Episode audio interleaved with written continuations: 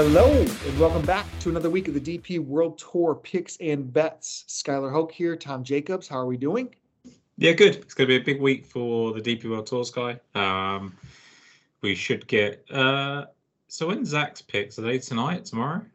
Tomorrow. Tomorrow. Tomorrow. yeah. So you got so you got Zach Johnson's picks for the USA team tomorrow night, and then Luke Donald makes his European Ryder Cup picks after this Omega European Masters. Um, Sky, how much do you think he put into stock last week's Czech Masters? Because there was a lot of players that were in the mix, and ultimately then Todd Clements beats Matt Wallace, and I don't know that either of those really had Ryder Cup implications. Man, uh, it's it's so hard to not have a recency bias, right? It's got to be very, very difficult. Um, I think the Europe team in the past has done an incredibly good job at just being statistically driven. So you hope that they wouldn't be, but at the same time, the only reason I think it, they can be is is getting more eyes on Ludvig, right? Like that's that's the only thing that I think really might matter short term. Is just there's not enough out there on on him compared compared to the other guys, in which can make him a pick. Um, I guess let's if if I, I'm pretty firm on who I want on the team. Are, do you have a firm stance? Yeah, I wanted Meronk and Højgaard. I don't know if that's necessarily Nicolai Højgaard. I don't know if that's necessarily changed. The one person I think, and you know, we'll get So into this a little bit soon. So who's the third then? That would be the question. Or is that a lock with Sepp? Or do you think With- he's off your team? Yeah, I guess Sepp's in for me. Right? I, I think Sepp's an absolute. Yeah, yeah. So I think it's only the only thing, only way it changes now is if Bob gets pipped by like Yannick Paul. Yeah.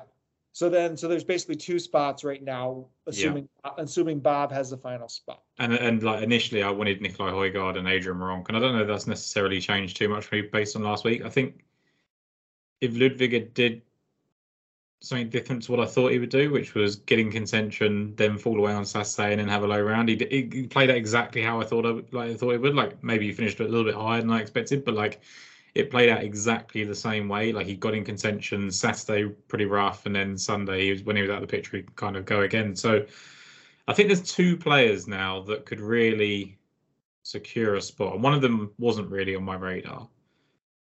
I th- does Bjork get in with a win? No, he'd be terrible at Marcus. I feel like. Well, I know, I know, but like he's been so good. Yeah.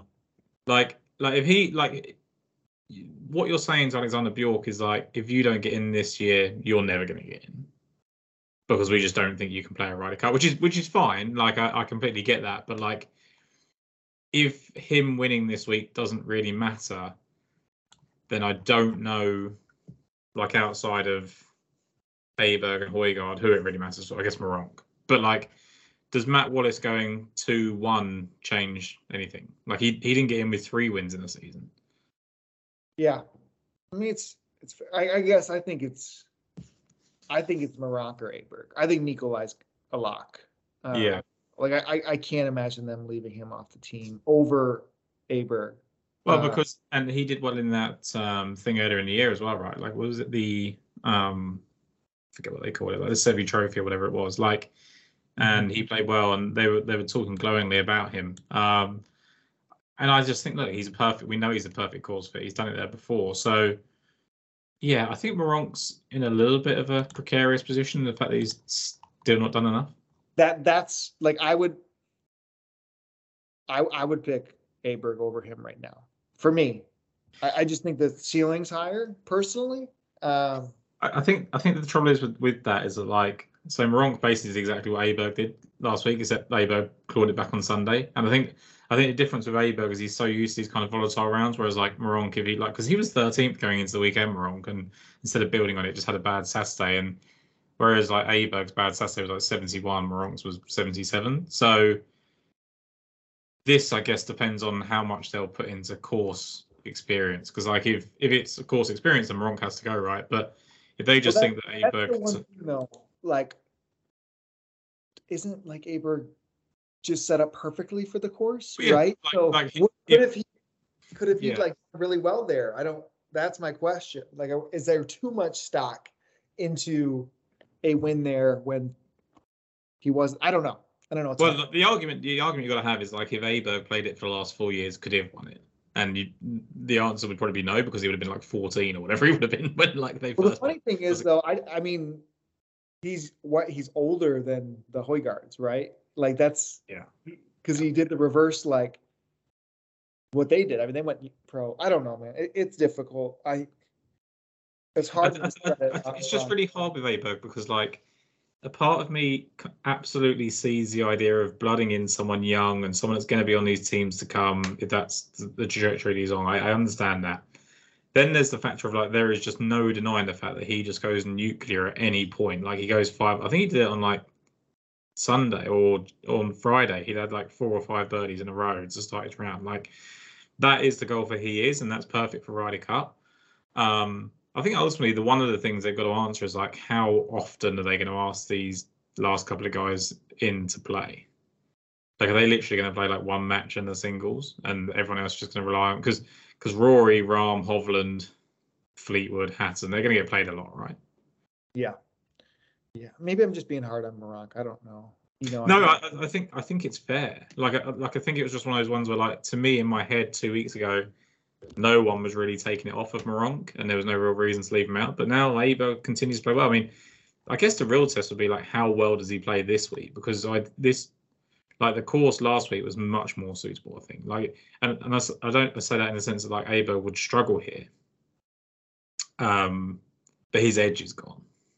yeah. Like he's off the tee edge is gone. So it then comes down to his iron play, which was improved last week. He was 25th in the field in strokes gained approach, Right. which Best irons he's had in a while. Yeah. Yeah. so I was actually really close to, and I didn't in the end, but I was really close to actually picking him this week. You know the discussion you had last week about like if he had been 16 or 18 to one, you'd have picked him. I mean, he's 18 to one this week. So I think this is about as close as I've been to betting on Aberg, despite the fact there's been kind of 40s and 50s around him earlier on in the PGA Tour season. Um, he's shown that he can do it under the pressure like he did last week. He just still probably hasn't shown the winning aspect just yet. Yeah. Hundred percent. Well, we have another Monday to discuss this before, We do. right? Because it's yeah. Well, we'll, I don't know if Donald's picking on Monday or Tuesday. Do we know that? Uh, let's have a look. it's Monday, we'll tweet our thoughts. But But yeah, like way, like I think I think we can probably immediately react on Sunday, right? Like in in some some sort of form. Um, we'll know pretty early on. Like I think there'll probably only be two of these guys that really matter involved on Sunday, and it might be that I think one of them, only one of them, is probably going to be in contention to win. So I think it's going to be does someone shoot a 62 right in front of Eduardo Molinari or whatever? Like it could be really important. So yeah, I think I think your I think the point you made earlier about it being a statistical thing is going to probably play more of a factor because of Eduardo Molinari being on the team. Like he doesn't he like um do Hovland and Fitzpatrick's stats. I did not know that. I would I'm make sure. sure. I'm sure he does at least Fitzpatrick's. Okay. Um, I love it. so so I think I think like he could be a big factor. Um, we'll get more into that in a minute, but like, yeah, that that's my current thoughts. Is that I think Meronk is really on the edge. I still haven't seen enough from Ludvig to say definitively take him, but I, am much more at ease with someone take, taking him over him this time around. Yep. Whereas Sepp, I think, did enough at the Tour Championship just to kind of go, let's take him. Yeah, Sepp's T six at the, at the Tour Championship in stroke play is is you know e- exponentially better than than those finishes in my opinion on those guys. But uh, we could talk all day on that. We need to transfer over to the event of the week. Yep. So we're recording on Monday. Um, as of now, the DraftKings salaries have not been released for the Omega European Masters. So our plan is to split this show into two parts. Today, Monday, per usual, being our betting show, break down our cards for the week, and then Tuesday, come back with a, a hitter over the DraftKings salaries plays this week. And why it's so important, and hopefully we're getting some new faces, some new listens this week, is there is a hundred thousand dollar prize first place to DraftKings this week and their flagship contest. Since you and I have started this podcast, Tom, we have never crossed into six figures before. It's massive, massive for us. Um, let's hope we can get it filled and have more rewards because we've been dwindling all season down to very small prizes. Um, and for not even having an event that is um, you know, co-sanctioned or, or co-parted together. It's, this isn't a Scottish Open, right? This is a Yeah. true DP World Tour event and Ryder Cup implications and massive DFS time for us. So we're going to spend some quality time going over that tomorrow. Um, this will be up Monday evening, our betting show. So we'll stick it per usual for that and spend some time digesting and be ready for one of us to take home six figures this week because that's really cool. Waking up to that this morning on a Monday, and and there's other contests with with some really good prizes as well. So um, ample opportunity for those who want to continue the golf season, even though you know the PGA Tour might have just wrapped up yesterday. Yeah, absolutely. Look, I think I think that you hit the nail on the head. Like we do need to fill these because we talk about, you know, we love playing them anyway. But like, you know, RB and Axis and people we talk to just you know consistently putting lineups in, and and you want to reward those guys with these kind of big these big fields. And this is there's never been a better time. I mean, like even the Irish Open and, and Wentworth could be really important. It's just that there will be PGA Tour events that week, and that will eat into the kind of prize pot I imagine. But if people fill up this week and we're showing appetite in prior up into the lead of, of the Ryder Cup, then you know there's some big names in that Wentworth field. That's going to be the bigger event that week. So um, you know potentially it could happen again at the BMW PGA. Yep. Super, super excited for that. Um, and let's just dive right in, right? Omega European Masters. For for those that have um, tuned in to any DP World Tour events in the past, Crans-sur-Sierre is the golf course this week. Among the most beautiful sights that you'll ever see in golf. Um, just full of the mountains, full of elevation. Um, and it's a trickier type of course. Um, you know, it's you you brought it up earlier when talking Aberg. It, it's a I think Coley said it well. It's a, a game of chess in the sense of you can't just bomb and gouge it. You're going to have to play from fairways. You're going to have to work around tree lined fairways. You're going to need to hit approaches into elevated greens on top of the elevation that you're playing at in the mountains. We've seen um, names of guys who have really, really good short games and came and delivered that um, in victories here in the past around the green, pops even more than a usual week. Um, you know, we've seen the likes of obviously Rory McIlroy be in contention, even though it's power driven, but you've seen him get beat in a playoff by Sebastian Soderberg. We've seen Matthew Fitzpatrick win back to back years here in the past. Um, it's a course that I am super excited to to watch and kind of wager on every single year. Um, if we look, you know, even previous right winners, Thriston Lawrence was last year over Matt Wallace. Um, Rasmus Højgaard, again, if we stuck from a power standpoint, had one here in 2021 as well. So just a lot to love this week. Any more course thoughts overall?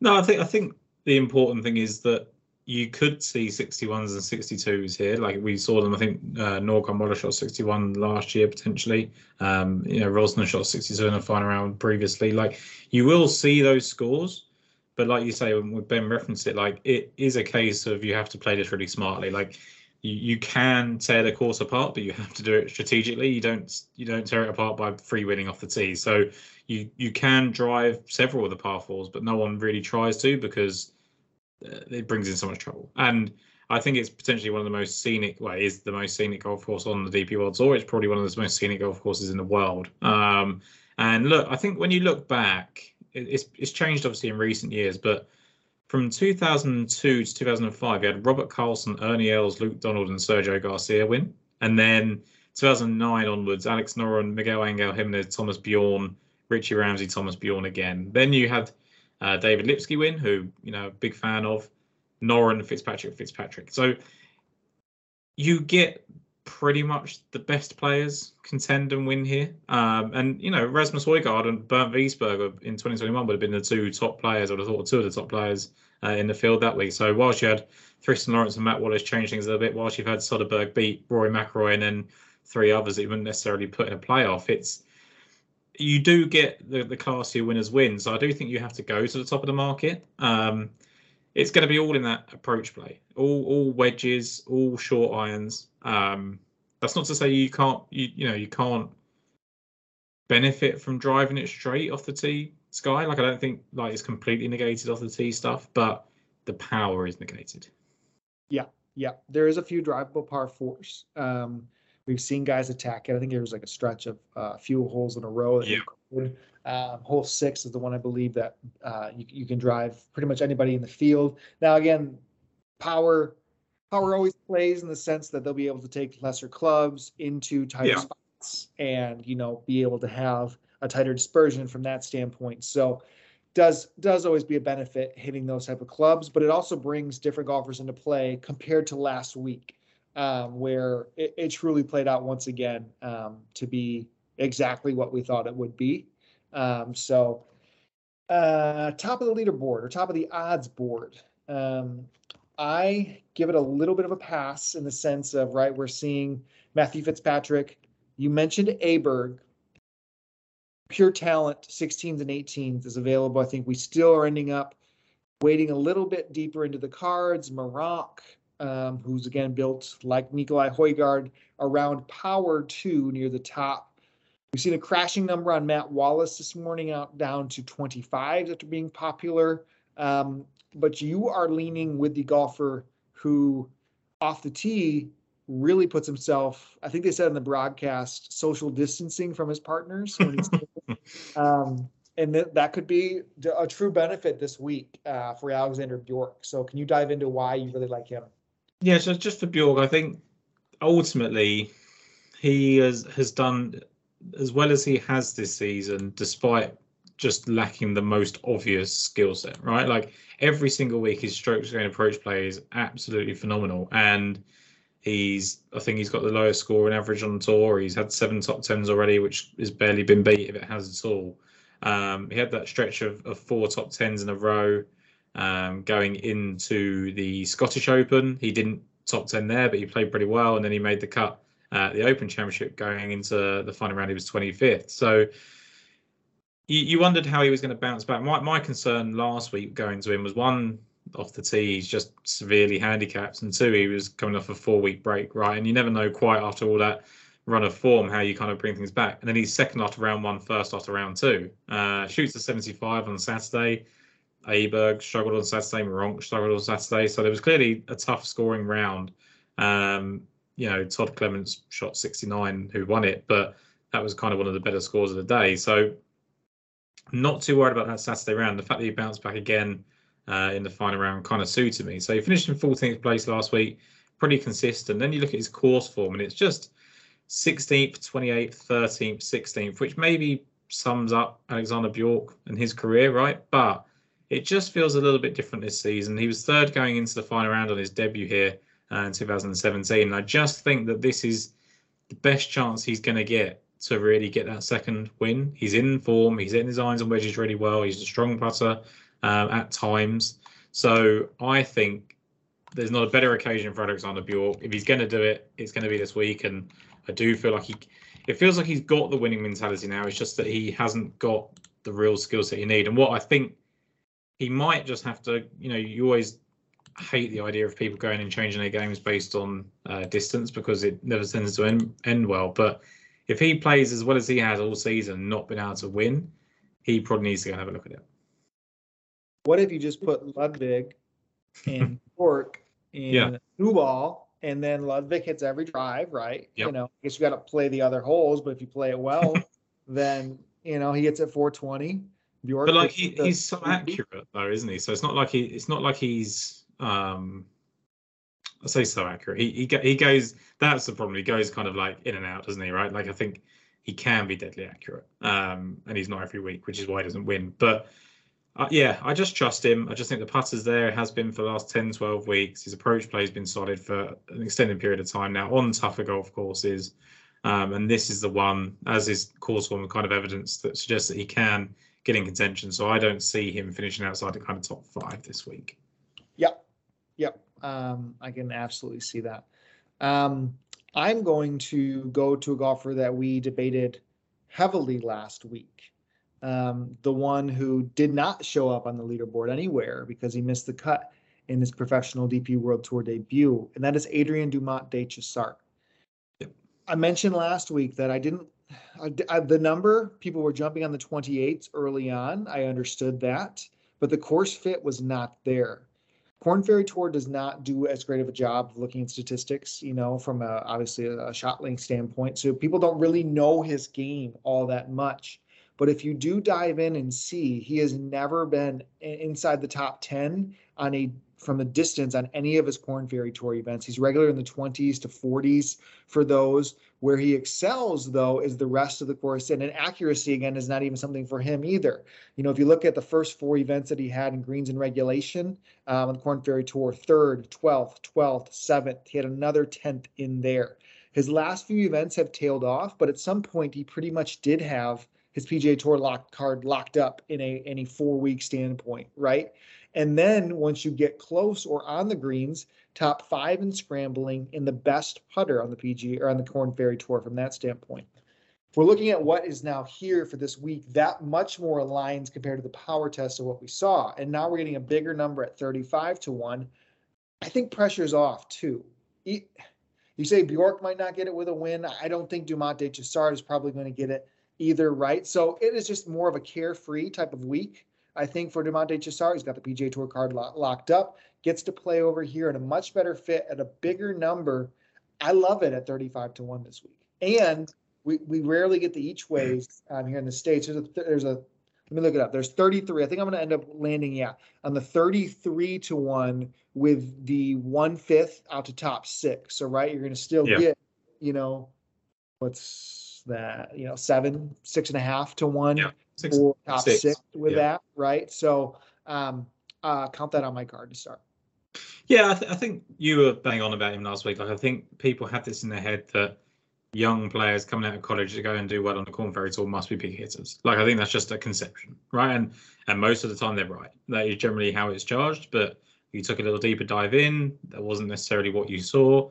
It was his putting last week that cost him. His passing was terrible um, at the Czech Masters, and yes, he lost strokes in two of the three, four categories anyway. But he did gain off the tee, which was a surprise. Um, so if he can kind of bring some of that accuracy over, um, or some of the strokes gained off the tee, if you like, and add in the kind of wedge play and iron play that we've seen from the Corn Ferry Tour, there's no reason why he can't go well. So just on talent alone, um, Dumont de Chassart should probably be kept tabs on. I think you're right. I think that last week there was potentially like if he did well and did well again, he could have at least been in the Ryder Cup conversation. Now he hasn't done two in a row. It's not going to happen. So he is freewheeling, and what he's looking at is can he get himself into the the Wentworth field and things like that. Is is how he's going to finish off his season before he goes into the PGA Tour. So do like that. Um, another person from America I haven't gone on, but like Justin Suhr is right below him in the odds board. Like this is a guy that people have been betting on the PGA Tour for good parts of the season. Hasn't been able to get a win over there yet, but be interesting to see how he comes over talent wise at 40 to 1. But I'm going right back, Sky, with Antoine Rozner. I was just, I was impressed with him last week. He was 10th going into the final round, didn't quite hold that on, but 22nd was fine. Um, his iron play got better every round last week. He was fifth and 15th over the, the final two rounds in strokes gained approach. So, look, he didn't quite do exactly what I wanted him to last week. He didn't, he didn't, you know, have that approach play all week, but he did it over the weekend, and that was enough for me. And I think he's probably being slightly overlooked here because um, his course form is great. His course form is is absolutely brilliant. Uh, as I said earlier in the show, you he has got a final round 62 here on his debut. That was only good enough to see him finished 13th, but last year he was fourth and he finished 65, 64, 66. So opening up with a 70 was really uh, damning for Rozner. So for me, the way he's playing, the the consistency that he's showing, even when he hasn't necessarily got his whole game and the whole package, uh, is enough for me to take Rozner at 34 to 1 again. Yeah, a, a, lot to to really really like in regards to Roz. Uh, would be very curious on a DFS price for him because you'll probably find this middling zone um, as you maybe get into the nines or eights. Be curious on that pricing. Yeah. Um, Rasmus has been priced down as a previous winner into the 20s. Jordan Smith is teeing it up to Victor Perez, pretty much an outside ch- chance. I guess like he could automatically qualify if things fall his way with a win. Um, Yannick Paul, seen um, a good amount of interest on the betting boards there, still out to 42. But Paul's interesting, this guy, because he's another one that people I think have this kind of idea that he hits it quite long and he doesn't. Like he's he's yeah. short off the tee and does his stuff with kind of like you know strokes can approach and wedge play as well. So he is someone that could benefit, especially considering he played well at the Czech Masters last week. Um, could benefit from this course. Hasn't played here before. Um, I just want like, what do you think, Sky? Like, do you think he's a type that will crumble under the pressure of potentially getting that automatic spot? No, I mean, What do you have? A good like first round in the Scottish and fell off from there. Yeah. Like, like, does he? Will he struggle more? Like, because he generally struggles to actually get over the line, right? He gets in contention a lot and hasn't necessarily got the wins that he's played himself into at times. Is that going to be any worse because he's potentially got his Ryder Cup spot on the line, or is it just going to be look? He has a hard time winning anyway. It's not going to change. I probably go with the latter. Yeah. I, I mean, it's hard not to be front of mind, but also in his position, like he he's got to know he's not being a captain's pick, correct? Uh, he's Yeah. not. He is he, he was he in the premier groups last week? I don't think he wasn't in like the big big time ones. No, and uh, look, I don't, I don't think he's ever really even been talked about. And, Yeah. and I think these stories come out for a reason. The one, the one like the reporters report on who Luke Donald and team want them to report on, right? Like, and that's not there's nothing against that. Like, that's what you want. You you know, you're trying to gauge, you know, think tank uh, feelings on it, right? I I do think he would have to win and get himself on the team. So, like I said, the opposite of McIntyre last week, who is still and still in slightly in that spot. Like, I do think that's a good spot for Paul to be in. That he knows he needs to win to get in. Um, but yeah, I just I just wonder. Like, I think it's a good golf course for him. Yeah, I think guys that played well last week when it wasn't their skill set is is Yeah. always a fun, fun sign to see. Um, and for me, one of those very well golfers who now this would be a lot of fun. You get them on the Ryder Cup together. We get a brother duo of Matthew Fitzpatrick and Alex Fitzpatrick.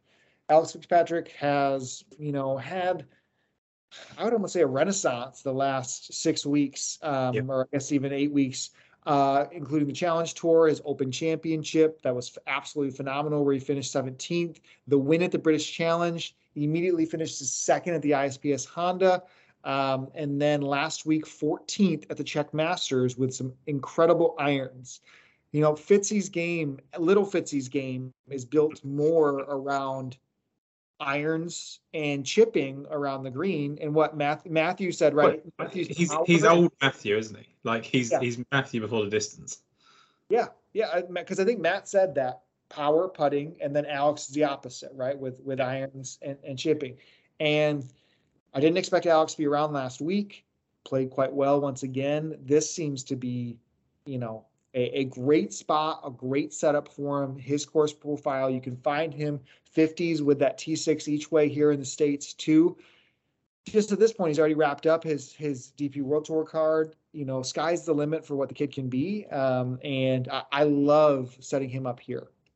Yeah, like I think I think he took care of a lot with that top finish um, at the Open Championship, right? Like I think that wasn't obviously enough to kind of lock up his card, I don't think, but he then kind of knew he belonged with that 17th place finish at the Open Championship, wins at the British Challenge two weeks later, has one miscut immediately after, absolutely fine with that, and then straight back into second at the ISPS Handa, 14th like week last week, like you say, actually got um, progressively better throughout the week, and as you say, the irons were great. And I, look, there, there's two sets of brothers here, and everyone would have said that uh, Rasmus and Nicolai would be the two brothers that could be on the Ryder Cup team. And interestingly, Nicolai's got Rasmus to learn from in terms of a course win, and and Alex has got Matt Fitzpatrick. Uh, there's not a better player in this field than Matt Fitzpatrick in terms of course form. So.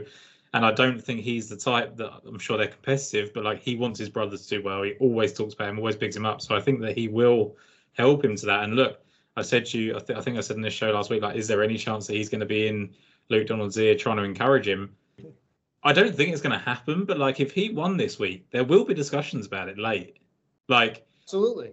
it, it's probably not like I don't think there's a world where it can happen because it's just you know how can you like justify it and leave some of the other people off that you're saying is not enough.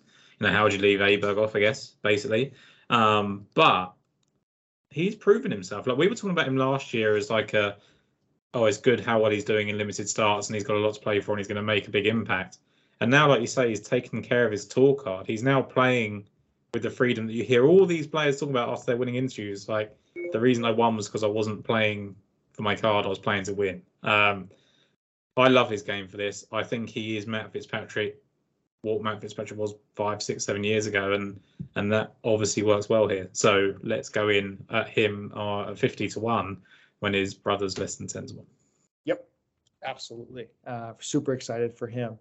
Um, and that's alignment. I love aligning with you on that. Um, another one that caught my eye um, that was a little bit of performance last week um, is the young gun Ryo Hisatsune. Now, remember, he has yet to turn 21 years old, and he, he had um, DP World Tour card that includes this year one, two, three. I believe we're up to six. Yeah, six top tens for him so far this year. Last week, the Czech Masters um, finished 14th. But if you look at the way he got to that, right, he was somebody that had that hot start. So he, I think he was inside the top, yeah, five going into the 54 holes. He was second after 18. Um, and he just had a, what I think is a really consistent year overall with good finishes. Barracuda, I guess, um, a little bit of elevation at Lake Tahoe compared to it. Um, you know, played well there with a top 10 in basically, you know, co-sanctioned type of event and accurate, short game driven type of golfer. If any spot for him to break through, remember he did finish 12th at the Zozo Championship too to kick off the 2022-2023 season um, as he had this elevated status. I think the kid can absolutely play. I've been waiting for the moment to be on him. 66s were bet down. I mean, this morning I think he was maybe even had triple digits there, but I really still like him um, in this type of setup on this course where you're going to need to put it um, and you're going to need to at least compete from a different standpoint because he is not gaining distance on the field. He's going to be in the fairway most of the time, and that can play here. Yeah, look, I think this this is a tournament where you look at these guys. I mean, I think you're going to come on to another one uh, in a minute, like where they need these types of courses to really win. Like it's as simple as that. Um, it levels the playing field. It's absolutely what it does. You do still get the big hitters. I mean, as you said, Rasmus Højgaard beats Bernd Wiesberger, and then you've got Matt Fitzpatrick beating Lucas Bjerregaard, Rory losing the playoff twice. Like, but the difference is Rory McIlroy lost in a playoff twice to Jean-Francois Lucquin and Sebastian Soderberg. So it happens, and and I think that is ultimately what it is. Like I think we're getting to the point of the season, Sky, where you you take these guys, if you believe they can win, you've got to take them in these kind of spots because the Irish Open is going to lean into a certain type of player. Wentworth always leans into a certain type of player and generally goes to the classier field, right? So I think at this point, not it's not a case of like, look, you you haven't got a chance to bet very often in 2023, like just get it done. There is more substance to it than that. Like what I liked about Hisatsune last week is that he played well despite not doing great with his ball striking, right? Like he, he wasn't great with his irons and tee screen like he has been in the past. So I think he can bring that wedge game back and that short iron game back, and I think it's a great pick. Yeah, I'm really really excited about him. And then this is the first time um, we are seeing Nathan Kimsey after he played so well in the in the states. Oh, not that not the first time. He did play last week. Last week, yeah. Um, but just coming around again to be more on the side of of the first time with a realistic chance, I think Sky since coming back from from the states. Yes, perfectly said there. Because I mean, I think again, if you're looking at parallels, last week was middling for him, right? T31 finish um, overall with a little bit of spikes, but you know, 68, 69 weekend made the cut safely. But if we look at what we've seen from him, right? He had that 10th. Uh, again, he's only had five five starts now since returning from a lengthy absence um, from what he had, and that included the 10th um, over at the Made in Himmerland, and then the second at the Barbasol, 25th at the Barracuda, um, with being inside the top 10 after 54 holes um, for him, which includes some uh, a pair of 65s. I just love him at this type of setup now. Once again, built around accurate and the rest of the bag. Irons were pretty okay. I would say did win, you know, on the challenge tour. Arguably was a challenge tour player of the year last year, um, getting back up here at the age of 30 years old. Um, a lot to love for me for Nathan Kimsey. Yeah, I think look, he, he showed that period, and I think people were very keen to bet on him after he come back from America. And last week just wasn't really the week. He he, was 17th in strokes gained approach, so he hit his irons and wedges well again. Just probably at a handicap for the distance, right? He's never been a distance player. Uh, can come here and play well. I'm not sure he's actually played the course. Let me just have a look uh, on that. No, so he's never played here in the past, but I don't think I don't think that's necessarily a massive handicap. Uh, Rasmus one of those debuts that Thriston Lawrence won. Yeah. That's right. Yeah. Yeah. So the the last two winners are one on debut. Um, Fitz missed the cut on his debut and then finished second and seventh first first. So like you can bounce back from not you know having the kind of course history. Even Richie Ramsay missed cut missed cut 30 first first. Like Soderberg won on debut. So there'll be there'll be a talk of like course form and course experience is vital, but the three of the last what five winners have won on debut. So um, would be interesting really to see because I think sometimes like the, the, the kind of train of thought and it's a, it's a fair one is like you want to know you want someone that is good at calculating for um, the altitude right and, and changing the distances for it and the experience of that.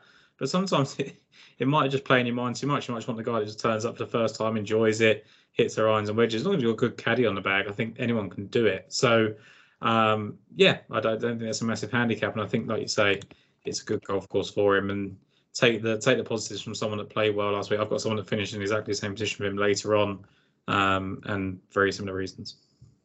Yep. Um, so we're gonna keep rolling here. One more uh, before we hit triple digits, and it's our man.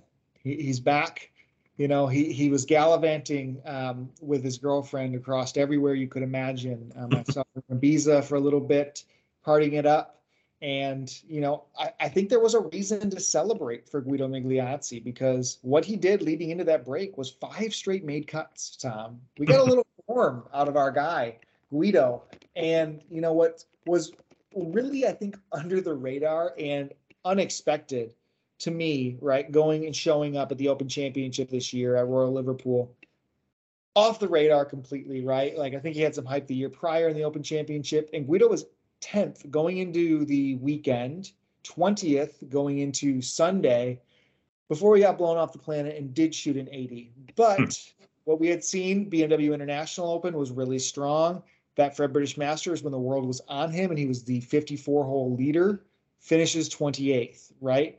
Himmerland, not good, makes the cut though. And then, you know, again, Scottish Open, when you look at an event that is up in, I guess, you know, pedigree or up in, in yeah. field, 26 of the first round, a made cut, you know, there was parallels in some ways to what um, Sami Välimäki did. You know, Sammy last week wasn't really on my um, radar but again, he was 78th and 68th in those two events. You saw him fist pumping like crazy at the Open Championship when he made the cut on Friday. And then he comes up and, you know, he plays absolutely spectacular and finishes fourth last week. I think Guido had a similar stretch of golf that really is kind of, you know, under the radar. We see him at a course that he has a top seven finish at um, two times ago, which was really good, and two other made cuts uh, for Guido at this event. I just think, again, you know, and that first, I think he's got two 65s in his bag here. Um, yeah, first time he played here, opening round 65, second time 65 to close. So I think a lot of parallels running into Guido um, at this type of event. His accuracy has been better. Again, his around the green has exponentially improved. Um, I, I, like him regardless for the setup here. And 80 to 1, you can find him um, this week. Yeah, this is a guy that we, we talk about creativity and that being a benefit for Migliozzi. I just don't he's not great at these places where it's like just hit it 350 yards, hit it again, putt it, and hope for a birdie. Like, like as much as I think he can do that distance wise, he just doesn't seem to, it doesn't seem to get him going. He needs to see the shots, I think. And and to your point, he closed with a, he opened with a 65 on his debut, closed with a 65 on his uh, second start. But more importantly, like there's been consistent 66s. Like he closed with a 66 on debut. Uh, he had two last year, and yeah, I think the the main difference between I think you're you got to make a great point, kind of drawing parallels with him and Välimäki. The difference is, is Välimäki's played here once and missed the cut, whereas Guido's got the top ten finish right and pretty steady form other than that as well. So um, I'm not going to try and talk you off Guido Migliozzi. It's basically pointless, but um, some some more context there, I guess, for for the listeners. Yeah, absolutely. I appreciate your support always. um, all right. So we'll pick up. We have uh, Tom's nibbling with two triple digit guys here that he likes a lot. And then we're getting deep into the weeds uh, for a couple of mine. So, Tom, can you go back to back? Yeah. So, Eduardo Molinari, I mentioned earlier about playing in front of him could be really important. And I feel like we've looked at Eduardo Molinari a lot and sort of then decided no, that's not going to happen. Like I think last year we did a lot of kind of backing him and going, oh well, if just if the putter gets right, we'll we'll go with it and it'll work. And then we kind of gave up on that theory this year that this is not going to get right. Um, the good news is he has spoken to Adam Scott at the Open Championship, looked at him with his broomstick putter and copied him. And he ranked 29th in strokes gained putting last week with it for the first time. So he's now returned to a golf course. So in 2009, he started with a 14th and then went second, 12th, and 13th here. And even last year, he was 29th, but I don't think he was in great form coming in either. Uh, 20th in strokes gained approach and tee to green last week, on top of the 29th in strokes gained putting. It's been a really solid um, performance all round for him. And I, the putter, the putter is ultimately the difference. I think this is a perfect golf course for him. I still think it's it's one of those ones where we saw Thomas Bjorn and Miguel Angel Jimenez kind of compete until their later years and even win in their later years. And he's the type that I think is still capable of that. We know he is a, a multiple winner on the on the DP World Tour. And I just think he's the type that will take a lot of pride. I think we've seen it with Donald a few times. Take a lot of pride of playing well in front of the guys they're asking to play well. Like if he's sitting there going, "Look, Ludvig, proved to me that you deserve to be in a Ryder Cup team," there's no good him missing the cut. Um, he will want to be in the heat of the battle with him and say, "Come and beat me on Sunday to to earn your spot." So whether that's a little bit kind of fanatical, I don't know, but I, I like it, and I think the putter helps. Dubuisson showed up for the first time in forever last week and made the cut, no problem, right? Like these guys can show it up from that side. I actually even thought Luke Donald was a little bit interesting um, after he had some okay showings, um, but I, I, think Dodo Molinari's fitting very, very well here. I think I think like the difference between those two is one Molinari probably for an extended period of recent years has still been competitive, whereas Donald would fire a low round and then kind of disappear. Um, but yeah, I mean, like he's shown up. I think we, it's definitely a course where I think veterans can play well, and that that's the that's ultimately the, the key. Uh, I mean, Miguel Angel Jimenez is playing this week, which I love. Um, it'd be lovely to see him make the cut. I'm sure he'll make a few DK lineups, whatever price he is. But um, yeah, I think ultimately with Molinari, it's that broomstick putter. If he hadn't changed that, I probably wouldn't be interested because I think that we'd still be having the same conversation of okay, he played well, but the putter's so bad. But that was basically what charged his decent performance last week. So in on that. And then the other one was John Catlin, who I feel like you maybe have brought up recently and either not gone to him or it just didn't really pan out. But he is the type of player that very much needs a certain golf course. He plays well in South Africa. I think he's played well in Kenya in the past. And Valderrama has a lot of crossover and he's obviously won there and, and competed a couple of times as well. And we talk about players that play well at courses don't suit them. Last week he opened with 73, but he shot second round 67 to make the cut, and then 70 67 over the weekend. And he is not a big hitter. He is Nathan Kimsey. He finished 31st with Nathan Kimsey. But on top of that, he was fifth in approach last week, which is key for John Catlin. Like if he, if his short irons and wedges are not dialed in, there's no point in betting him. But they are uh, as of last week, and that was coming off a, a pretty rough period of events, right? I mean, he's missed what five in a row the last time he made the cut was at the Scandinavian Mix, where he's fourth going into the weekend. So he's shown that when he makes the cut, he he's kind of competitive, and that plus the fact that when he played here two years ago, he was 21st and he was ninth going into the weekend, sixth going into the final round, and then finished 21st. So I, I think Catlin's definitely got enough to get in the mix. We know if he does get in the mix, he can win because he's shown it that first multiple times. Uh, so yeah, I like Catlin. I think he's got plenty to. I don't know if he's got plenty to prove because he's kind of got his wins, but like I think he wants to prove that he's not just going to go away, uh, which is definitely a potential risk. Um, so 150 to one with the life he showed last week, definitely that approach play. I really like John Catlin.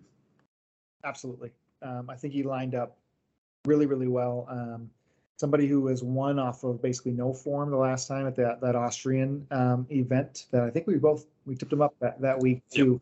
Um, so yes, very, very interesting um, when we look into him. Make sure I'm gonna give a shout out to our audio listeners before we we wrap up the betting cards here. Again, you can find us on Daily Fantasy Sports Picks and Bets the Mix, um, Mayo Media Network. Please rate, review, subscribe. Um, goes a long, long way. Again, I'm hoping we get a bunch of eyeballs this week, um, Tom, as we you know step into uncharted territory for these DK contests. Again, two shows for us this week will be available both on YouTube um, and as and on the audio formats. So looking forward uh, to both aspects of that. I, leaderboard watch a ton. I think we both do, right? We wake up in the morning where we're checking scores. You know, you're seeing guys on front page of leaderboards, and, and a big part of the way that you go about uh, your work is looking at you know round by round data, or maybe who was first after 36 and then had a bad weekend. And there's two golfers, in, in my opinion, that have done that, and two that I think really highly of um, in their, I guess, range or, or where they're normally priced at and two golfers who are much better suited at this type of course than any other one that we're normally going to see. That first one um, for me is the one and only Pedro Figueiredo. Hmm. You know, Pedro Pedro has we we went kind of you brought him up last week, right? Yep. We went into a conversation about him and coming from his distance and we talked to Alexander Bjork. I mean, Pe- Pedro might be the only one shorter than him. I'd love to see them have a drive off. They should do like DP World Tour content of who can hit it the the furthest. I mean, he's averaging a good 20 yards less than, than the field average most weeks, right? Um, so, you know, Pedro coming up here, finishing 22nd last week at that. He, he must almost have a knack because he did it at the Porsche European Open too, where he was 14th that week on some bigger courses. That when he finds himself carrying his game. Now, those weeks often come with putter spikes, right? Soudal Open, even he had that. I mean, he's gotten it done at some bigger tracks where he finished really well. But, you know, Figueiredo is somebody who's built around if he can be playing out of the fairway, in which he did really good at the ISPS Handa, and then Czech Masters, he was above the field. But he's just got a game that I think is can be scrappy and the big thing is, again, we see him. I mean, you look at the the events. I texted you. I think it would have been Saturday morning when Pedro was waking up inside the top ten going into the weekend. Ready? I guess he was fifth going into the weekend. Uh, and then you looked at him the previous time out. He was tenth at the halfway point at the ISPS Handa. That is just a recipe for me to to really really get in on. Um, so I I guess that plus the fact that he's a thousand to one this week, right? yeah. you get Pedro. That's the thing. Like you're not asking him. You're not saying, okay, well he's finished 38th and 22nd. He's trending. Let's pick him at 50 to one.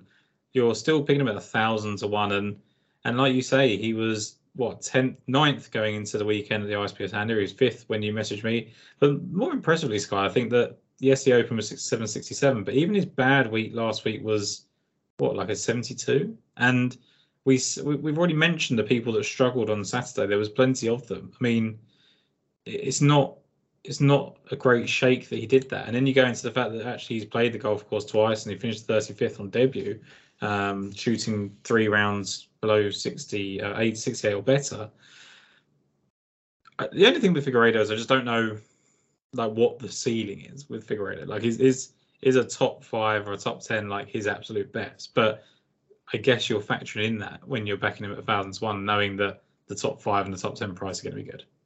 Yeah, if you look at it, so the each way books over here don't have him at a thousand, but you no. could go you could go get 130 to one on a top five at DraftKings, 45 to one um, for a top 10, 14 to one for a top 20. So I'm going to ladder those guys out um, down to there. So I, I do think very highly. He won a a, a small mini series event during their break. Uh, I mean, you're right, right? He has. I mean, he was really good in the Challenge Tour in 2018 with a victory. Pro Golf Tour used to light up um, 17, 16. I mean, he had a, a pretty like decent pedigree as an amateur overall. Um, so you know he has some to him now. He's 32 years old, right? Spent some time, and he hasn't really kicked on in a big way. But Pedro um, is one for me there. And then just again, another golfer who I view very, very similar to and is almost rinse and repeat of that recipe, and that is Manu Gandas. Manu Gandas, a thousand to one once again, and we can ladder that out top five for Gandas. He's a little bit shorter in that market. Uh, actually, just kidding. He's 150 to one right now um, on the top five, top 10. 50 to 1 and then top 20 18 to 1 just released for Gandas. Um, you look at the exact same recipe of what he did. Um, so Gandas finished 20th at the um, ISPS Handa, where he was third after the first round, 10th going into the final round. Last week, he opened up um, and he was fifth, I believe, after the first round, seventh after the first round. Had a troubling Saturday, uh, just like many, troubling Friday. Um, closed with a 68. That was okay. Um, and Gandas, I mean, just from a leaderboard standpoint, has just seemed to pop up a few more times than we recently had. We had bet him. Um, it was which one? It would have been. I'm trying to think. We were all in on him together at the Hero Indian Open, where he had his Yeah. 30 second finish after he had played well in Thailand. Um, and the reason why we liked him so much at the Indian Open, right? He, he came from the PGA Tour of India, where he had won six times the previous year. So we know he has that that type of ceiling um, kind of in him, you know, kind of middling numbers. I mean, he's he's not long off the tee. He can hit some fairways, um, you know, but his short game is what's going to drive him. So if it's it's literally a mimic of Figueiredo with Gandas at the same odds down the board and somebody that I, I have kept an eye on onto the year. Um, so at a course that sets up where these guys can really thrive, um, I think both of them make outstanding, hopefully DraftKings sleepers, probably pretty close to the minimum this week um, that we'll see tomorrow. But man, top 20s with them, if you get top 40s even in markets this week, I think both of those two make a ton of sense. And look, we we said last week, right? Um, and you know, more for me maybe for not betting them, but like Nick Bachem fourth, um, Alejandro Del Rey twenty fifth. Styles make these events, and I think sometimes we we're guilty of just like, okay, look, if they haven't finished tenth, eighth, sixth, fourth, then we think they can win. Then we kind of overlook these players, and I think what we both do a great job of doing, and not to pat ourselves on the back, but we do go round by round and say like, look, they played well for two rounds, and it was a course that doesn't necessarily suit them, or you know, they, they just went in the water twice or whatever. And there's people out there that are doing great things with data where they're kind of taking out the one, you know, um, abject kind of shot and, and breaking it down. So, so even Nicholas Nørgaard Møller last week, 14th, it, you just get these kind of things where you get a feeding on a player. Manu Gandas is someone you follow. Pedro is someone that we've kind of followed as a bit of a cult figure on here. But um, yeah, I I think you give these players a chance when the course is right, especially when they've shown something. Manu Gandas has shown multiple times now that he can play well at suitable golf courses. He can win at certain levels. Do I think they're going to win? No, but they're a thousand to one, so it doesn't really matter. Um, I think that there's a bunch of names, right? And I'm going to save like the actual full spin on them for the DraftKings show because Yep. there'll be some good content for that. But like, there's a couple of players I looked at, both 300 to one. JC Ritchie um, playing some good golf. Will Besseling led the field in approach last week. Uh, has got some decent course and correlative form. The field, he led it by three strokes with a mediocre Sunday. Yeah, which concerns me that like you can't replicate that, which is ultimately why I've not gone there. And the fact that every single time I've ever thought Will Besseling is going to play well, he doesn't. So I, I think he's a DraftKings play for me rather than the bet. Because I don't necessarily think even if he was, you know, right up there, he would win. Um, but yeah, like I think there's there's names. Zanotti played well last week, and he's got the perfect uh, profile for this. So there's there's three or four names. There's one escaping me right now that I can't exactly remember who it was, but there's a few out there that I kind of thought about that were just kind of close, and this is the week to take them because this course definitely levels the playing field. You can get a bit of a shock here, even when the best players are playing, and this is the first time this event has really mattered. I think for the Ryder Cup picks. I think most of the time people will come in here either warming up for the Ryder Cup or I don't think people have come here trying to get on the Ryder Cup team. So um, I, I really like how this week sets up for some of these long shots who don't necessarily have the pressure on them. Hennie, Henny Duplessis was the other one I was thinking of. Um, he's, he's 85 to 1 playing some good golf. Yep, absolutely. Um, and again, we'll, we'll go thoroughly through the field tomorrow and our- for the salaries um, on a DFS standpoint. But um, before we wrap up, um, let's review our betting cards, Tom. Here, you start, please. Yeah, so 28 to 1 Alexander Bjork, uh, 34 to 1 Antoine Rozner, 50 to 1 Alex Fitzpatrick together there. Um, and then I'm going with Eduardo Molinari 100 to 1. And then John Catlin is 150 to 1 best price. That's my team for now. Awesome. I'm on Adrien Dumont de Chassart. He's 33 to 1 with that T6 each way. Alex Fitzpatrick with you, 50s there with the each way two to T6. Hisatsune or Ryo Hisatsune, 66 to 1 is the price with the T6 each way here. Nathan Kimsey is um, a little bit shorter in some of the each way markets. I'm on 70 to 1 with a top five. Guido Migliozzi, of course, 80 to 1. Really, really like him uh, with the top six each way. And then our two guys, Pedro Figueiredo and Manu Gandas, 1,000 to 1, laddered out with a top five, 10, and 20 this week. So, um, super excited for for the Omega European Masters. This is a great um, kind of appetizer to tomorrow's show. Is one of our followers for sure going to win us 100k uh, this week, Tom? I've got confidence in it. Yeah, I mean, look, selfishly, I hope it's one of us. but like, if it's one of our followers, then great. I think that's the main that's the main end. The next best thing for us. Um, If I can't win a ton of money, then I hope you do. So that's my approach. Um, look forward to it. I think it's going to be a great show. It's going to be good to talk DraftKings and it be meaningful for the DP World Tour, right? Like I think that's the the biggest difference is like we really want to uh, focus on that from a from a standpoint. So looking forward to that. Sky, thank you as ever for the research, the hosting, and everything else that comes in between. And I look forward to tomorrow. Awesome. Yep, absolutely. We'll see you guys then. Thank you again, Tom, and good luck, everybody.